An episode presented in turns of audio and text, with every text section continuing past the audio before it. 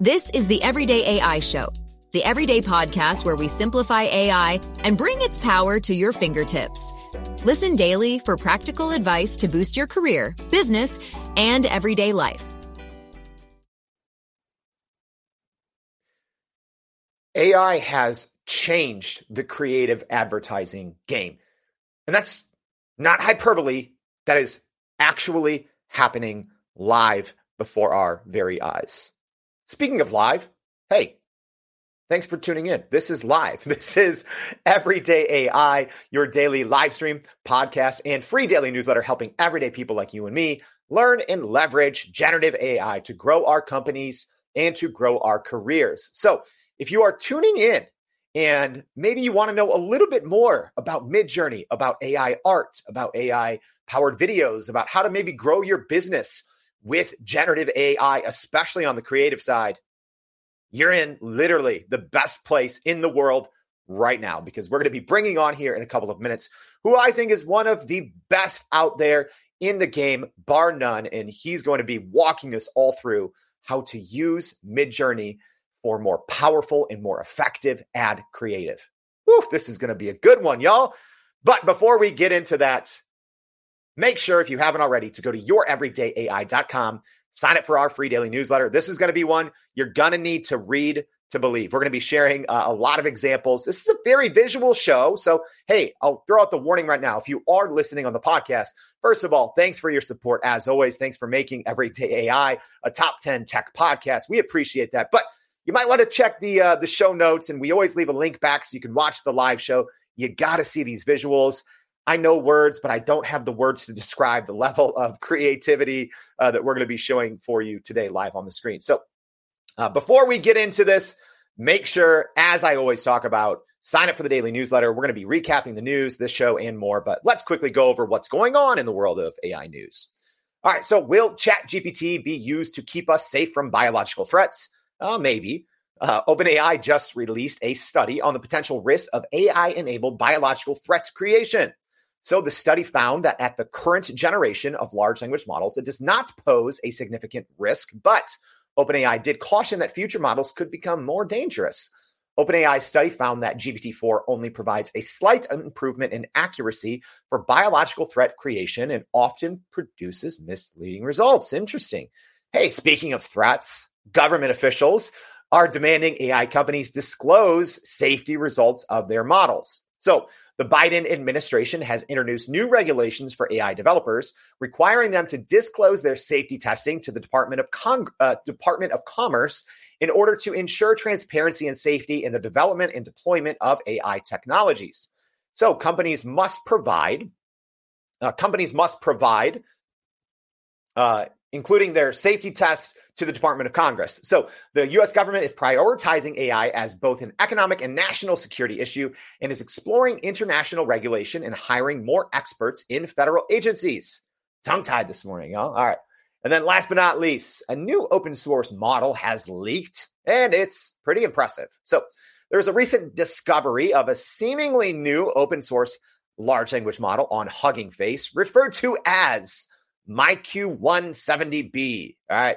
And its potential really was to rival or even exceed the current top performing top performing model, which we've all heard of. This little model called OpenAI's GPT-4.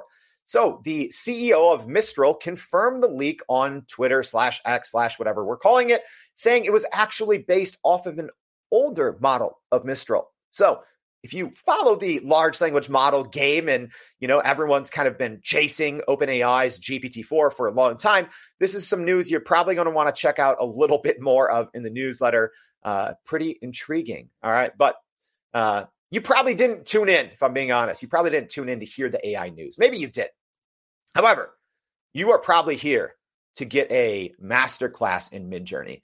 Um, you know, we've talked about Midjourney a handful of times on the Everyday AI show, and we've had some guests before in the past. And I had to actually bring one of our former guests back for an encore performance because Midjourney has changed so much uh, in the past couple of months. A big jump from version 5.2 to now version 6.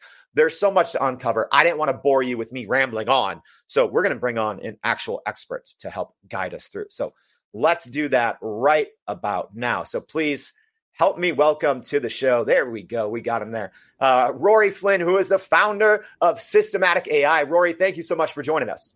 Thanks, man. I'm glad to be back. I'm glad to do this again. Oh, so good. So just like, let's get the basics out of the way. Like, what is Systematiq AI and like, what do you do as a, a Midjourney master? Totally. Yeah, man. So Systematiq AI essentially is a, you know, I call it an operational AI company. Now, again, there's a lot of tools out there, but how do you use them? How do you actually put them into your business and make them work for you? So typically we're just looking for, you know, businesses that have holes in their operations and their creative processes, and we're installing tools and processes to get them from point A to point B quicker, easier with more explosive creative. So simple as that. You know, we're doing training, we're doing consulting, we're doing, you know, a number of different things there. But it's uh it's been pretty interesting with these tools and how they develop and the pace at which they develop. So, you know, there's been a lot of opportunity to inject this stuff.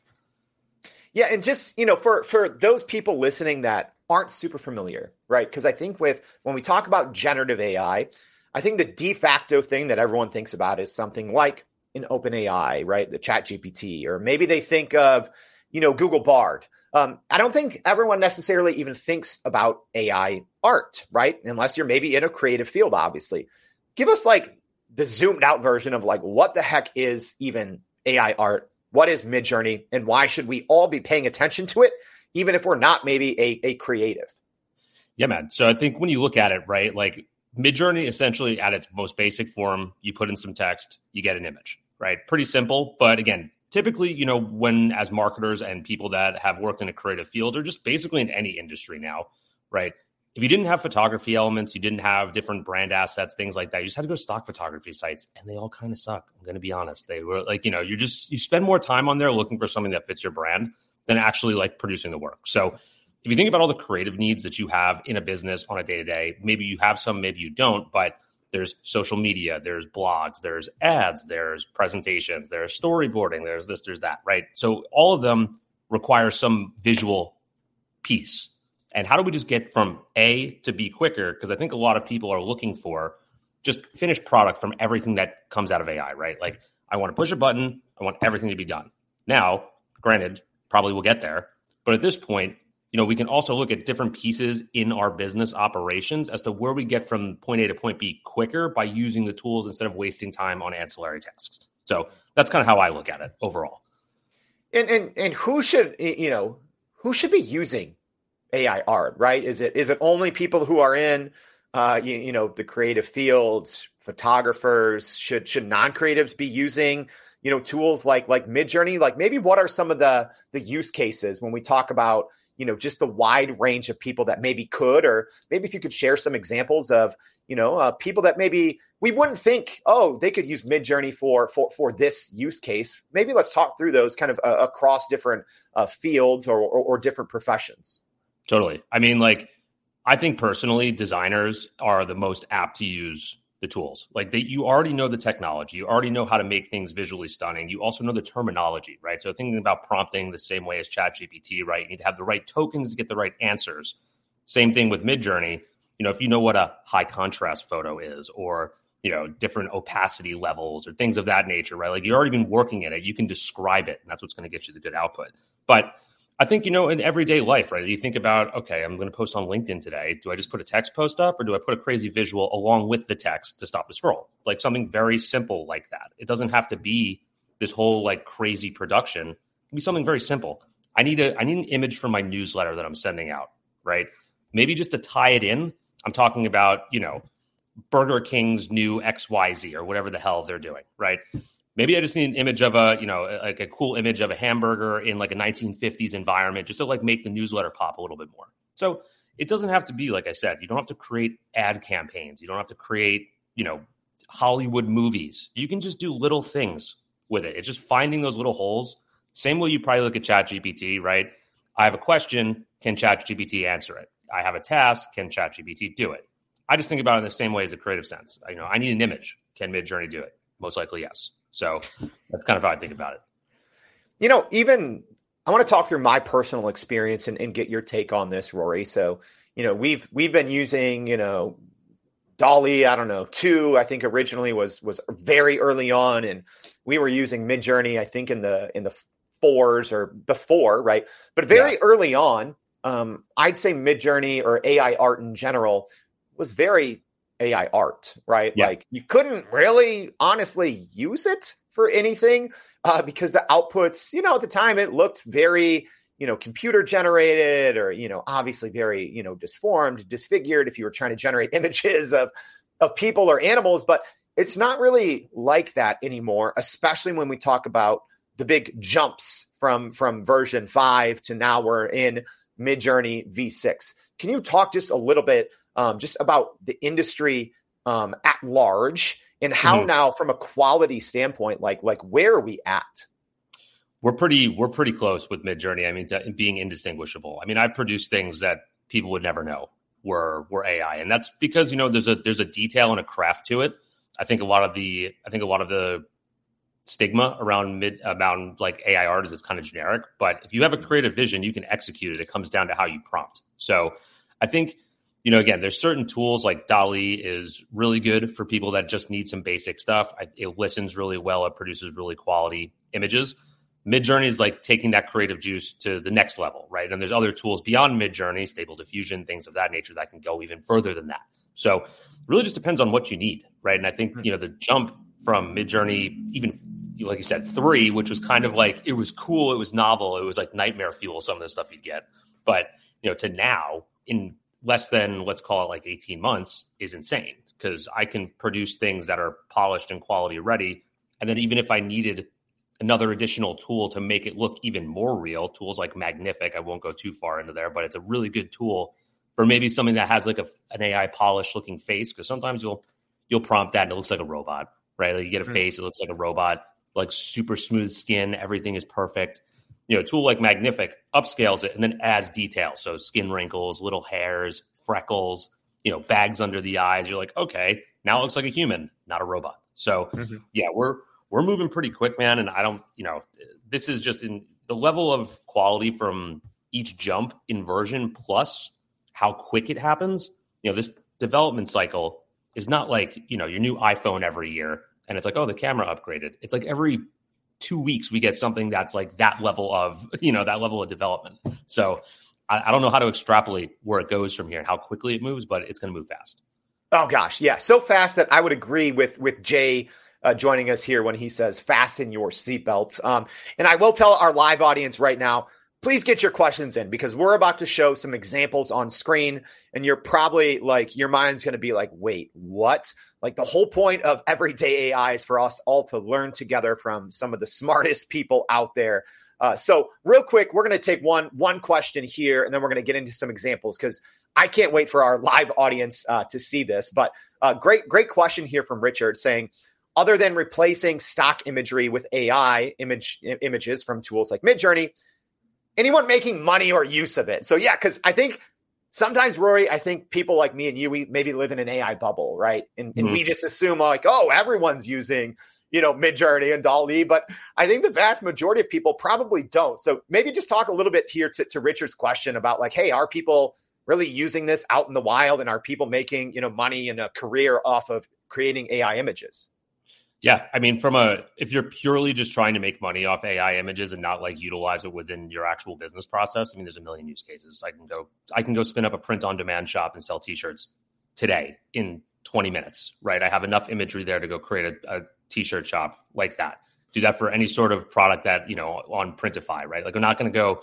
I'm not going that route because it's just like again that just bloats the market, and I don't think it's really like where the actual use cases are. I think really looking inside of businesses and seeing how to get from point A to point B quicker, right? So I think about how many presentations do people have to do, right? Like a presentation, instead of doing a boring PowerPoint with a white background and black text, you know, you throw a little bit more inject creativity in there, you have more engagement in your audience. If you're doing presentations for, you know, businesses, if you're doing different or, or sorry, proposals, things of that nature, giving a little life to it can be really helpful. I mean, like I said, I work in primarily the digital marketing, like e-commerce side of things. That's where I've been for a lot of my career. But think about ads, social posts, emails, blogs, everything that comes out from a marketing standpoint.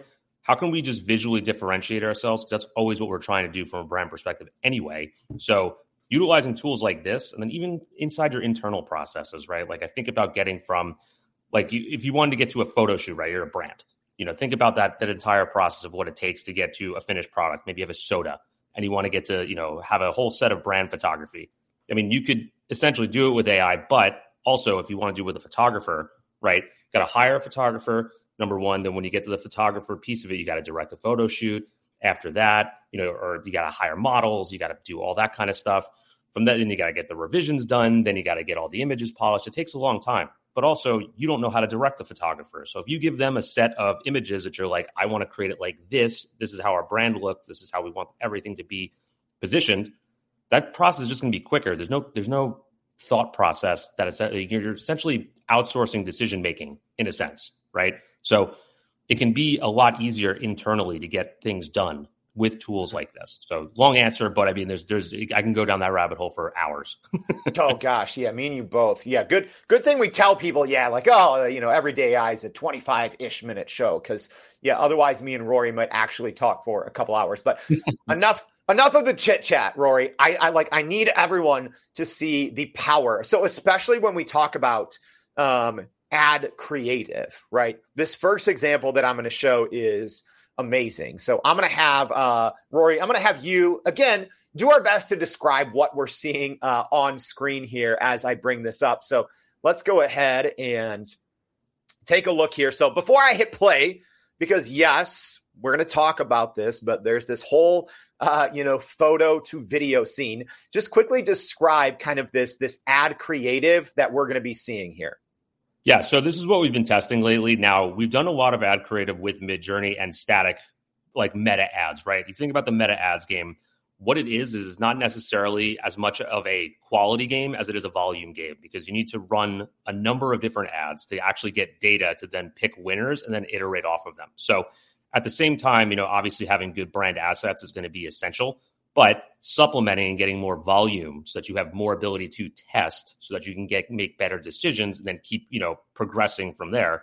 That's what this is all about. So typically we've done a lot of this with static and now we're just starting to test motion because even subtle motion even if it looks fake it might stop your scroll again. We're talking about social media marketing here and you know paid marketing. So it's this isn't like on a camp this isn't going to be on times square you know on a video board this is going to be something that you're going to see in your feed on, you know, in your stories on Instagram, things like that. So what we did here is like we had static assets, and this is just a mock up. So everybody knows this is just a total mock. We're testing different things here.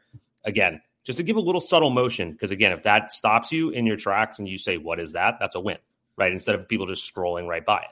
So again, sometimes the variable that people are looking at is different. It's not necessarily what is like this is is a Super Bowl ad? Is this a million dollar campaign? Or did this take me five minutes to get data? Like we're on the five minutes to get data side of it. Right. So that's All kind right. of how we look at this stuff. So good. All right. So let's let's go ahead. So again, we have a a, a mock-up uh, campaign made from Midjourney images, and, and we'll talk about the process and the other tools, but let's just go ahead and play this, uh, and, and then we'll kind of talk through a little seven second clip here.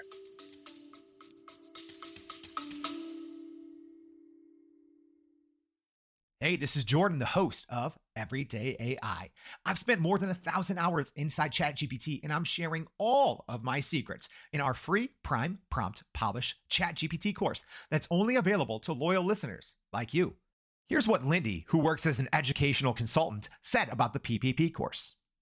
I couldn't figure out why I wasn't getting the results from ChatGPT that I needed and wanted. And after taking the PPP course, I now realize that I was not priming correctly. So I will be heading back into Chat GPT right now to practice my priming, prompting, and polishing.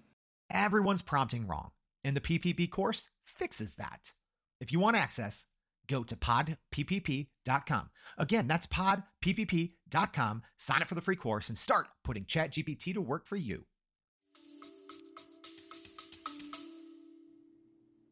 And yeah, so what we're seeing here too is just this basically we're adding subtle motion to the images. We're not creating like full on Michael Bay action scenes. It's just a little bit of motion, a little rotation, a little bit of zoom in, a little bit of, you know, tilt in the camera just to get you again from a from a visual perspective to stop you in your tracks and say, "Wait, what?"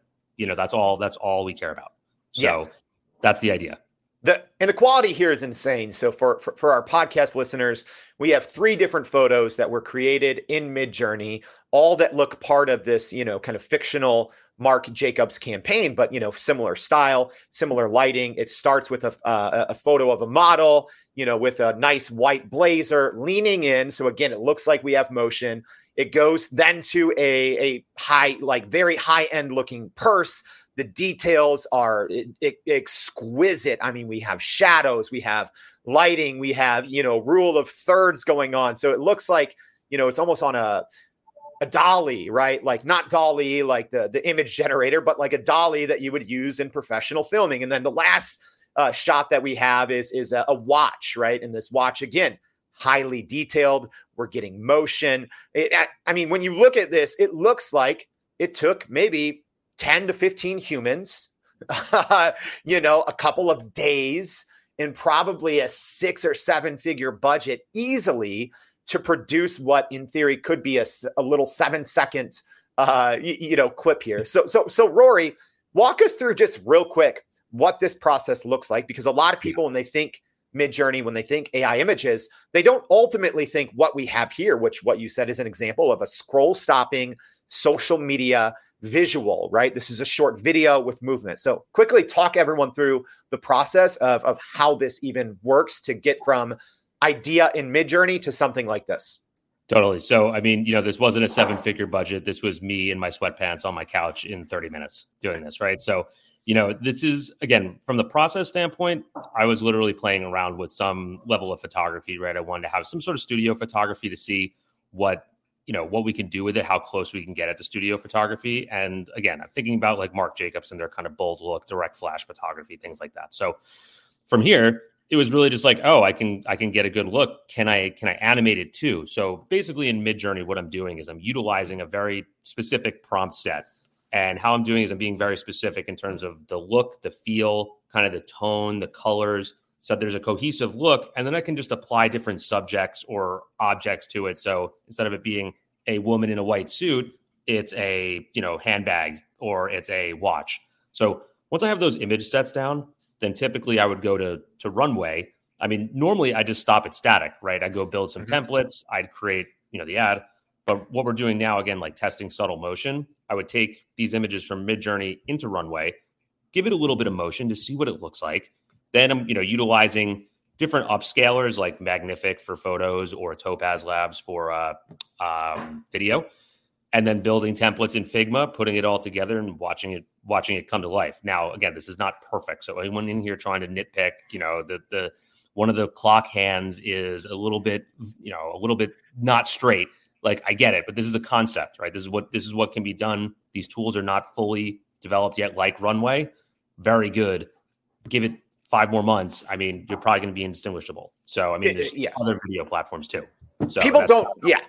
Like Rory, people literally, I, I don't think understand how powerful. Like I remember telling people, you know, a year and a half ago, like, hey, look at this, like AI image, look at this, look at that, and I'm telling people, like more than a year ago, this is how we are going to be seeing ad campaigns in the future. A hundred percent AI image, like a hundred percent AI generated is that like just quickly because I want to get into more examples.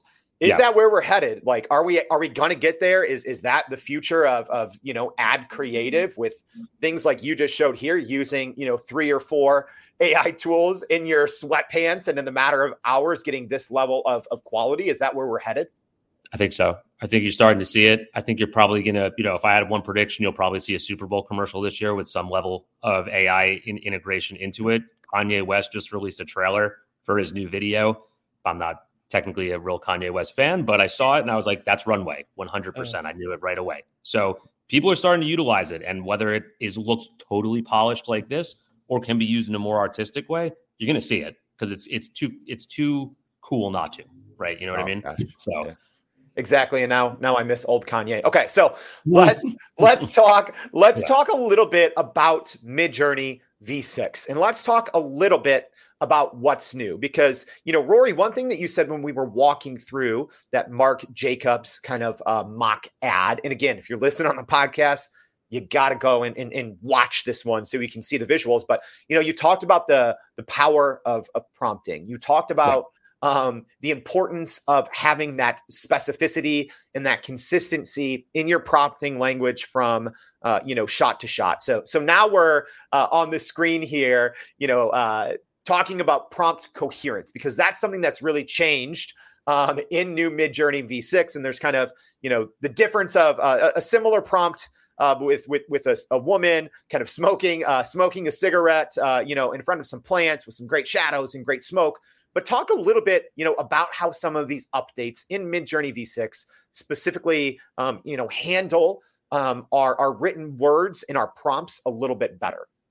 Yeah, so there was always a kind of a gripe with Midjourney about its coherence, like it wouldn't listen to everything in your prompt. So with Midjourney V6, the model became more literal right? Mm-hmm. So literal meaning that like it's more like ChatGPT now. Like it'll only do what you tell it to do. It won't go and fill in as many blanks as you know it used to. So what I've done here is really tested the limits of the coherence, meaning like let's get super, super, super granular and almost write a prompt like a screenplay. Think about telling it a story, right? Like with this prompt specifically, I went as deep as saying, you know, again, who's the person, what they're doing, what direction they're facing, you know what color shirt they're wearing, what you know headband they're wearing, what color lipstick they have.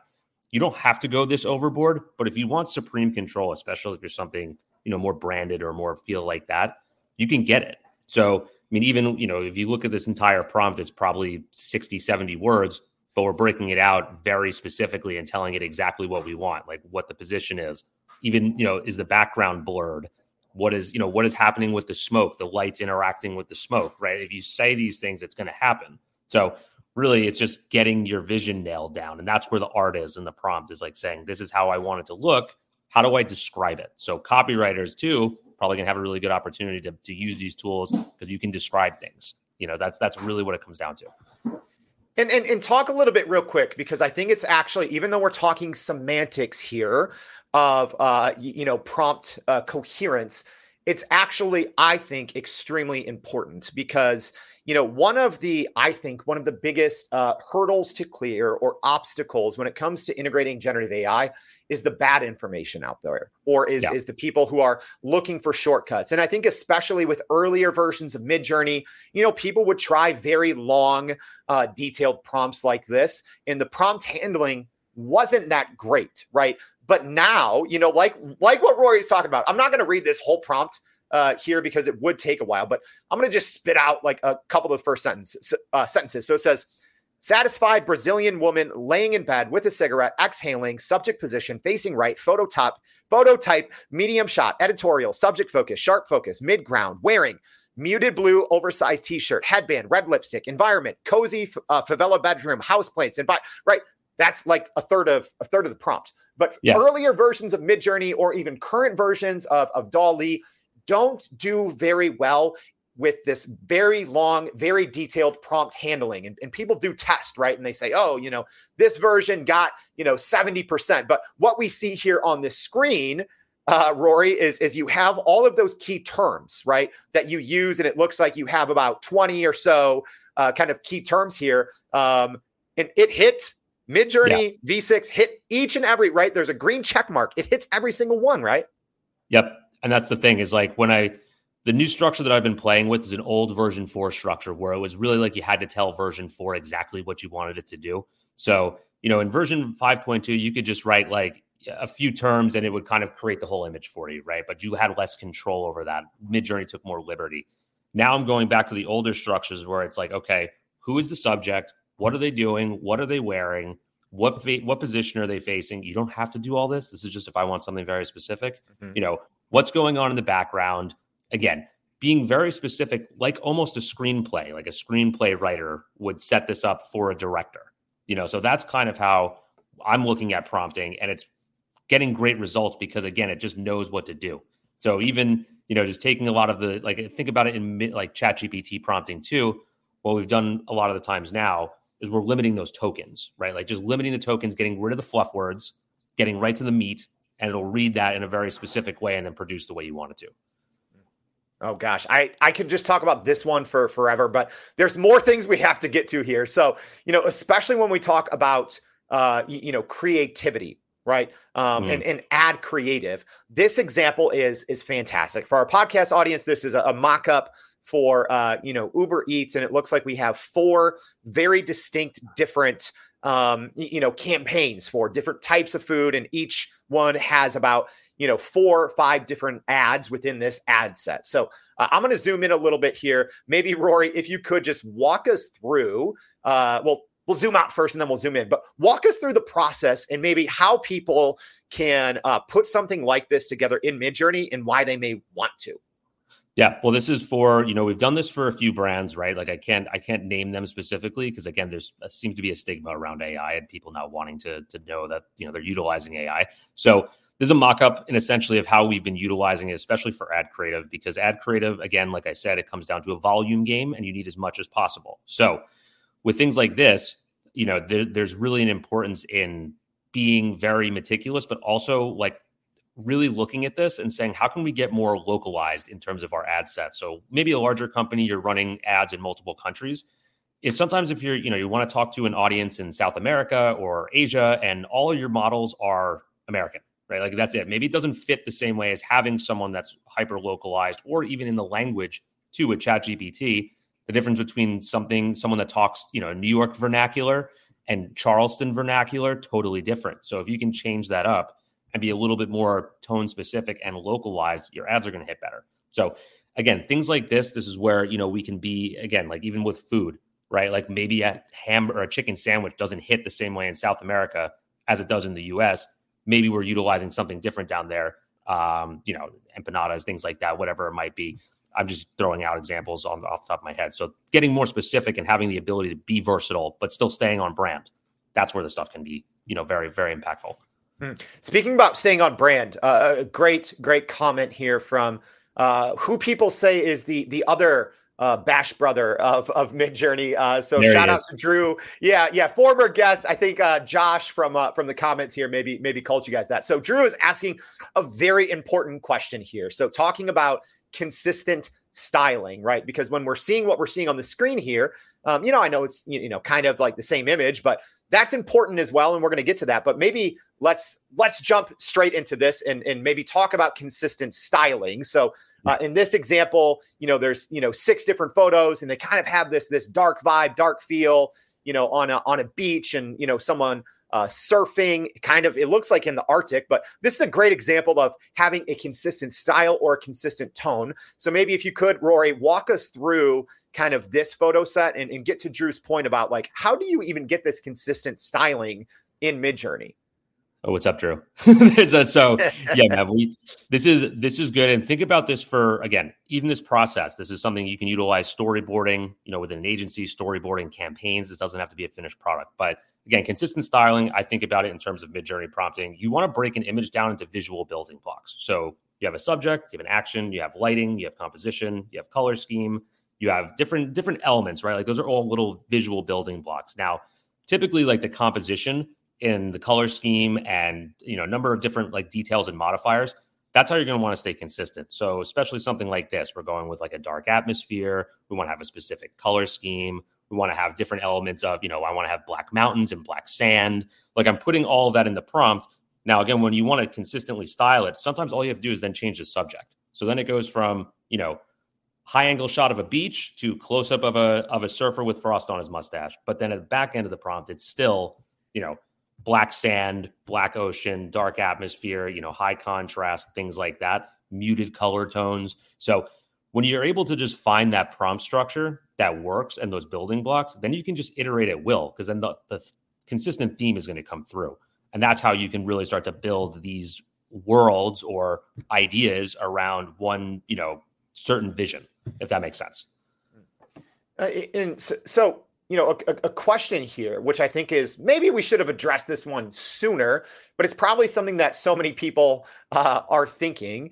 Is uh, the, the the question here from uh, Sajid asking, can we use Runway and Midjourney for commercial purposes? Because if you're watching on the live stream, like me, even though I see this AI image like generation stuff every day, I'm like, holy cow! This is crazy. But it, maybe if you're listening on the podcast and this is maybe new to you, it's something you're thinking like, oh, yeah, can you be using these amazing tools for commercial purposes? I know it's kind of a gray area, Rory, but but what's what's your uh, you, you know what's your response to to using this for commercial purposes?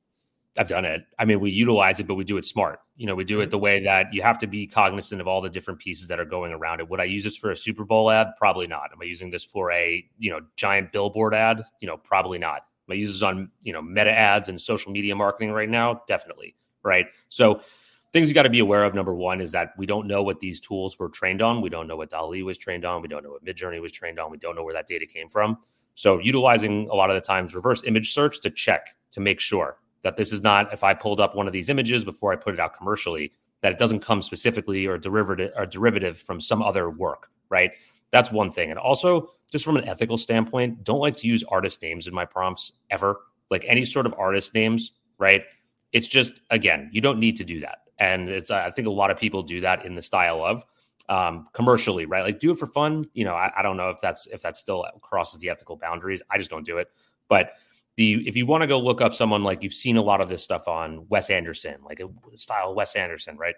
If you want to know how Wes Anderson composes his imagery, you can go look it up on ChatGPT. You can say what kind of compositions, color schemes, lighting, effects, and you can add that to your prompt. And then you can build out those visual building blocks, like I said, without having to go and be so you know blatant about stealing kind of the style. Mm-hmm. Now, again, it opens up a really long conversation, but things like that yes and then also just being very cognizant of what copyrights are you know what the copyright laws are within the, the country that you're in like us everything that's produced fully by ai can't be copyrighted so essentially it is your own personal stock photography that anyone else can use same mm-hmm. thing uh, there's other countries now that are you know utilizing different tactics so i'm not versed in every single country i just know that's what us says so always something to be cognizant of is yes, we are using this, but again, where did it come from? What was it trained on? How is it generating? So that you can yeah. be protected and be ethical in what you're doing. Yeah, and I will say this without um, getting us too far because I I like we need to see some more of these creatives because it's um, doesn't make sense how good they are. However, like you do always always caution like i always caution people read terms of service uh, even mm-hmm. personally Midjourneys, they had a big update. I talked about it on the show about uh, you know, a month or so ago.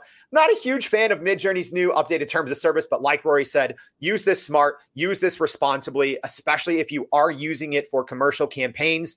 Use your best judgment. It's important also if you are working with an end client that you use transparency, right? Yes. Like that you disclose when and if and how you may be using uh, AI imagery. So I had to get that out of the way. But but speaking of commercial campaigns, this one is silky. So let's talk about this, Rory. Maybe just describe a little bit what we have going on here and kind of the process and, and how this can be ultimately be used um, in, in uh, for ad creative. Yeah, so I came from the product licensing world. Essentially, what that is is you're putting two disparate brands together and creating a new product line. So that's kind of how I thought about doing this. This is a mood board, right? But like to me, producing this for a presentation to pitch this from maybe I was representing Jeep and I wanted to pitch this to Patagonia this would have been months to get this done or actually look this good. I did this with one prompt, right? So we're we're collaborating, taking the two brands, throwing them together. Now we have like a whole mood board essentially of a look and feel. This could also be for a campaign. This is just way again, like think about these processes from if you're working in design field, it's just how do we get from point A to point B? And how do we make it smooth? How do we tell the story? Because I think at the end of the day, if you can't tell the story, then what's the point? So hmm. that's that's kind of where the ideation came from this, and that's where a lot of the stuff I do comes from. So good, so good. All right, let's let's look at one more because I know you know I was telling Rory before the show. Oh, we'll totally 30 minutes. We can't. My gosh, this stuff's too good. So this is a fun one, right? And and yeah. obviously going back to to our other points. So this is you know uh, Nike shoes and very you know futuristic um, you know, bright neons. But but talk a little bit about this one. And obviously, this is isn't one where you would you know uh, commercialize this, Rory. But but talk about just um, some of the levels of, of creativity of how you got to this kind of uh, Nike NASA collaboration mood board here, and also maybe um, some advice for others on what you learned, uh, you know, from even creating uh, a, a mood board like this and how they can use. Um, you know some of your findings or learnings yeah, man. So something like this, this was initially when version six came out. What I really want to do is just push it to the limit. Mood board, when you think about it, for an art generator is really hard because it's a million different elements. There's a lot of different textures, styles, colors, things going on. So basically, that's always my like test is how far has the new version gotten. And this one, I specifically just love Nike branding. I mean, I you know who doesn't? Maybe I, maybe I'm in the minority there, but whatever. it's a. I always like to see like Nike and NASA because it's two disparate brands, right? Like space and Earth, right? It's two to- totally different pieces. How can we blend them together and make it cohesive? So here, you know, you see a lot of different textures, a lot of different colors. You have the technical theme of NASA. You have the like street vibe, uh, you know, like the streetwear vibe of Nike kind of blending together in a very cool and unique way. So I like to test these different things to see how good Midjourney gets, you know, basically each release. And this one was just really fun. I mean, like I just love I love using those two brands together. If you ever want to go try that, anyone, Nike and NASA, it comes out specifically great basically every single time. So uh, that's that's kind of the thought process behind just having a little fun with the tools too. You know, so good. So good. All right, here. We're to do this before we wrap because there's so many good questions and that's what I love about the show is, is smart people can answer questions. Let's let's go rapid fire here, uh, Rory. We'll see if we can get through a couple of them quickly. So Alar asking, so I'm focusing heavily on creating short ads for brands. What's your thought on this approach? I think it's I think it's useful, right? Depending on what your source images are and how you're getting to that end result. I mean, tools like runway can also utilize you know existing product photography. It doesn't have to be just generated images. Like you can utilize your static images to animate them. So i think it's a great idea especially if they're open to testing things like this because why not? You're going to have a lot more video tools coming out other than runway you know over the next six months you know stable diffusion video tool things like that. It's going to get way more easy to do this yeah stuff huge. And yeah, we talked about that earlier. Just the process of yes, Midjourney images are great, but then being able to bring them into another program like Runway and add, uh, you know, visuals or, or, add movement. That's where it, becomes super powerful. All right, next rapid fire. Here we go. Uh, Richard asking, don't AI tools, text and pixel, just lead to everything becoming just a bit generic? I think that depends on who's prompting it you know like eh, I, I don't know if i've seen another nike image that looks like that. I mean you can you can go try to find it and search on midjourney but i'm not saying i'm the best or anything. It's just my my vision's different right? Like i think that's what it comes down to. So you know if you can get different with your vision if you just say the same thing every time like girl on a beach like you're going to get things that look generic. If you're going to say girl on a beach you know with the sun half setting re- reflecting purple light against the water blah blah blah like it's going to look totally different than just girl on a beach. So I think it all comes down to what the vision is and executing on it. Perfect answer. All right. Anthony asking, I wonder what the reception everyone is getting from clients to start integrating this into the projects. What's it been like for you so far? I think it's been great because it's it's a I'm using it as a supplement, not the not the entirety. Right. So like again, it's a supplement. I like to think everyone, you know, it's not just like let's scrap our agencies, let's scrap our photographers, let's scrap everything it's a supplement. We can test it. I think every good business is testing and tracking their metrics. So again, things like this, can we inject this a little bit? And also, what we've seen with some of it is it's, adjusted course on some brand, you know, positioning, right? Like we've we've tested some more AI looking stuff with a little bit more focus on specific areas. And then like it starts to shift the perception because that stuff hits on social. It's like, okay, let's maybe make our ads look like that. So organic to organic to paid. So it's interesting how it's developing. But I mean, again, like it's always it's always client by client basis. Everyone thinks about it differently. Cool. Tara, Tara asking, how would you compare this to a uh, Adobe's AI tools, their their Firefly? I I like Adobe. I use Photoshop generative fill for a lot of different things, depending on what you know. Sometimes I pair the two together. Um, you know, I think there's a there's a really good thing for anyone that's in design or needs vector images now on Adobe Illustrator. I don't know if many people talk about it that much, but there's a text to vector uh, option. So this is something I want to drop here because it's super helpful if you're looking for icons or little typography, things like that, like text to icon or text to uh, text to. Sorry, I just totally lost my train of thought there. Text to um, vector is yep. like massive because that used to be a pain in the pain in the butt on AI was creating or on uh, Adobe Illustrator, you know, creating vectors. So, you know, think about that one too. Really helpful. Uh, so so good. All right, here we got two or three more. So Alar saying, uh, you mentioned that you don't use artist names. What about brand names, like you did with the Nike shoes? Yeah, I'm not using. I'm not putting that out for commercial use, right? Like that's just basically showing some examples of what can be done. Now, maybe that's wrong. I, you know, again, I tep- I typically tend to utilize that for own personal use. So I'm not going to go and put that out into commercially. So again, maybe I need to think about that one a little bit more. But you know, consistently uh, I've just been doing that for fun to test the tools and to see kind of what can be produced from it. Yeah. And obviously, you're not alone in that one. All right. Mauricio asking if you were to offer creative ads with AI, how does that pricing differ to a real marketing agency? Great question. Again, I think it comes down to how much you want and how much needs to be what the output is. Because if the output is the same, like, you know, if, if basically, if we're creating the same amount of ad sets with humans and with AI, like I don't see the difference there from a pricing standpoint, especially if the performance is going to be able to be judged a lot quicker and you're going to get more data and access uh, you know, to optim to optimizing those ads. So I think it's, I, you know, I, th- I think a lot of people think that AI is going to drive the price down. Personally, I don't think so because it's going to help performance if we have more data and are able to optimize quicker. So the the value of that is just as important as the creative itself, right? Mm-hmm. So I, I, think again, it's going to take a little bit of positioning if you're experienced with the tools and experienced with the you know the outputs to be able to position that to potential clients. But at the same time, if you're producing results at a much quicker rate and a much higher clip, again, your value is still that, not just the creative. All right. And then our, our last and our rapid fire questions from Alar again. What's your thoughts on post production, like adding some unique elements? Then when oh, at that point it's not fully made by AI. Yeah, what's what's your thoughts on that? Hundred percent, hundred percent. Like I, you know, I do a lot of this stuff in Figma. You saw the Marc Jacobs ads. Uh, you know, they do the Uber Eats ads in Figma. I create templates in there, drop the images in you know even the after effects in terms of like building different pieces into the ad sets like if you're a graphic designer right like you don't need to use a full image like i need to have all this text in there can midjourney generate all of it no just generate the image and then add the text yourself so you know it's it's just a piece in the mix like i said don't think of it as everything is a finished product it's just a piece you're you're a chef in the kitchen putting all the ingredients together and this ingredient can be done a lot quicker than slow roasting you know a pot roast for five hours. You know, this is this is like the Instapot version where you do it in th- or the air fryer version where you do it in like 30 minutes, right? So like that's kind of how I look at it. Oh, so good. All right, we made it through rapid fire. I, I, am taking up so much of your time, but I have to no, ask you, Rory, as as we wrap everything up here, right?